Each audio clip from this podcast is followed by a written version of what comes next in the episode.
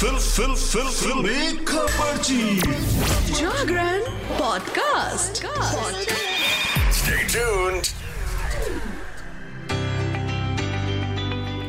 Hello hi नमस्कार। आप सुन रहे हैं जागरण पॉडकास्ट का फिल्मी खबरची और मैं हूँ आपकी फिल्मी खबरची यानी कि शताक्षी।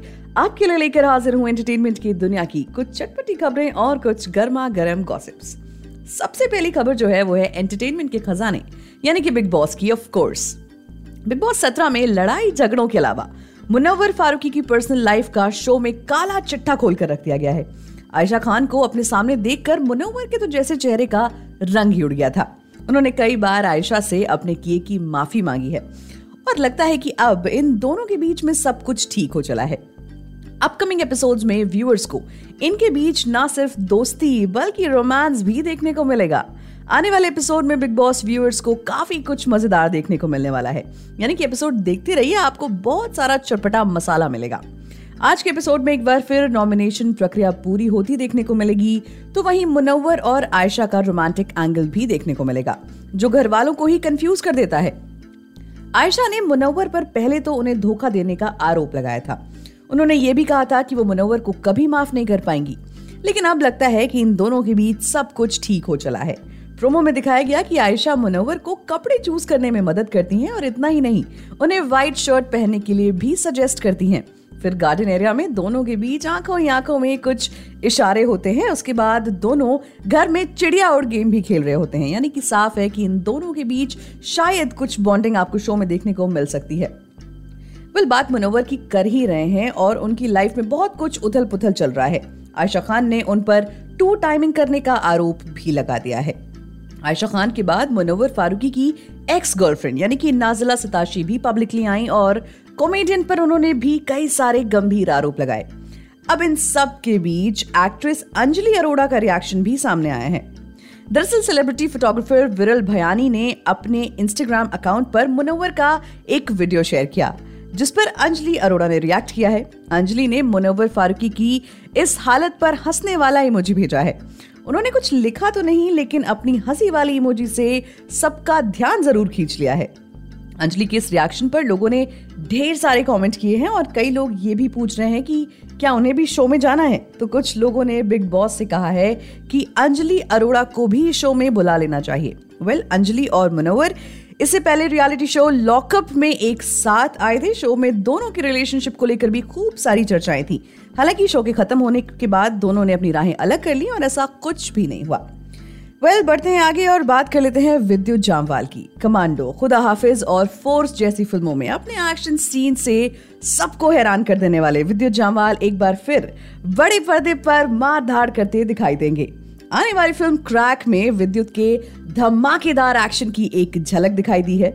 आदित्य दत्त के डायरेक्शन में बनी फ़िल्म क्रैक अगले साल थिएटर्स में दस्तक देगी। विद्युत के एक्शन के दीवाने फ़िल्म का बेसब्री से इंतज़ार कर रहे थे। फाइनली फ़िल्म की एक झलक सामने आ गई है। जी हाँ विद्युत ने सोशल मीडिया पर क्रैक का धांसू टीजर रिलीज़ किया है। क्रैक की टीजर की शुरुआत ही एक्शन से होती है।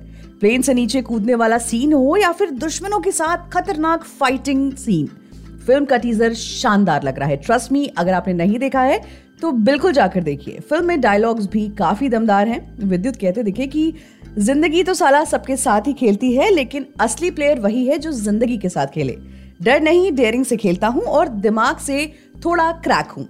चलिए बढ़ते हैं आगे और बात कर लेते हैं फ़िल्म सलार की। साल 2023 का अंत फ़िल्म रिलीज़ के लिहाज से काफ़ी शानदार होने वाला है। दिसंबर के तीसरे हफ़्ते में शाहरुख खान की डंकी और प्रभास की सलार रिलीज़ हो रही है। दोनों फ़िल्मों को लेकर फैंस में बराबर का क्रेज बरकरार है। एडवांस बुकिंग में कभी डंकी तो कभी सलार बाजी मारती नज़र आती है। बॉक्स ऑफ़िस पर कौन सी फ़िल्म किस पर भारी पड़ेगी, ये तो आने वाला वक्त ही बताएगा। लेकिन फ़िलहाल जो बात सामने आ रही है, उससे ऐसा लग रहा है कि सलार का पलड़ा भारी है। होमले फ़िल्म प्रोडक्शन के बैनर तले film Salaar part one ceasefire. दर्शकों द्वारा बेसब्री से इंतज़ार की जाने वाली एक्शन फ़िल्म है, जिसके डायरेक्टर के फेम डायरेक्टर प्रशांत नील है। हाल ही में मेकर्स ने फ़िल्म का दूसरा ट्रेलर रिलीज़ किया, जिसमें प्रभास का मास एक्शन अवतार देखने को मिला। ट्रेलर ने फ़िल्म के लिए ज़बरदस्त क्रेज पैदा कर दिया है। सामने आई जानकारी के अनुसार सलार एडवांस बुकिंग में कमाल का कलेक्शन कर रही है। बुक माई शो पर बहुत ज़्यादा लोगों ने सलार की बुकिंग की है। हाल ही में आंध्र प्रदेश और तेलंगाना में सलार की एडवांस बुकिंग ओपन हो गई और कुछ ही मिनटों में प्रशांत, नील और प्रभास की ये जोड़ी बड़ी मात्रा में दर्शकों को प्लेटफॉर्म पर खींचने में कामयाब रही। फ़िल्म क्रिटिक मनोबाला विजय बालन के अनुसार बुक माई शो का पोर्टल क्रैश हो गया और जिसकी वजह सलार है, यानी कि कंपटीशन तगड़ा है बॉस चलिए, बढ़ते आगे और बात कर लेते हैं फ़िल्म एनिमल की. एनिमल की सफलता के बीच फ़िल्म लगातार विवाद का हिस्सा भी रही है. फ़िल्म के कई सीन और डायलॉग्स ने दर्शकों के एक ग्रुप को भड़का दिया. एनिमल को मिसोजिनिस्ट के साथ साथ कई सारे टैग्स भी दिए गए. अब फ़िल्म में एक बूट लिकिंग वाला सीन था, अगर आपने फ़िल्म देखी है तो आपको बिल्कुल याद होगा, जिसे लेकर बहुत ज़्यादा कंट्रोवर्सी हो रही है। अब इस सीन पर डायरेक्टर संदीप रेड्डी वांगा ने अपना बीच बचाव किया है। एनिमल के बूट लिकिंग सीन को लेकर इतना विवाद हुआ कि डायरेक्टर को इस पर बात करनी ही पड़ी। उन्होंने बताया कि दर्शकों ने इसे महिला विरोधी सीन के तौर पर लिया, जबकि इसे कुछ और एंगल को दिमाग में रखकर शूट किया गया था।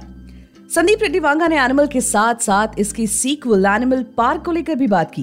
उन्होंने कहा कि अगले पार्ट में जोया और रणविजय के लव एंगल को और एक्सप्लोर किया जाएगा। इसके साथ ही एनिमल पार्क पे रणबीर कपूर और तृप्ति डिमरी के बीच एक बार फिर रोमांस देखने को मिलेगा। यानी कि जिन लोगों को पहली फ़िल्म में इन दोनों का रोमांस काफ़ी पसंद आया था, उन्हें एनिमल पार्क में बहुत कुछ देखने को मिलेगा।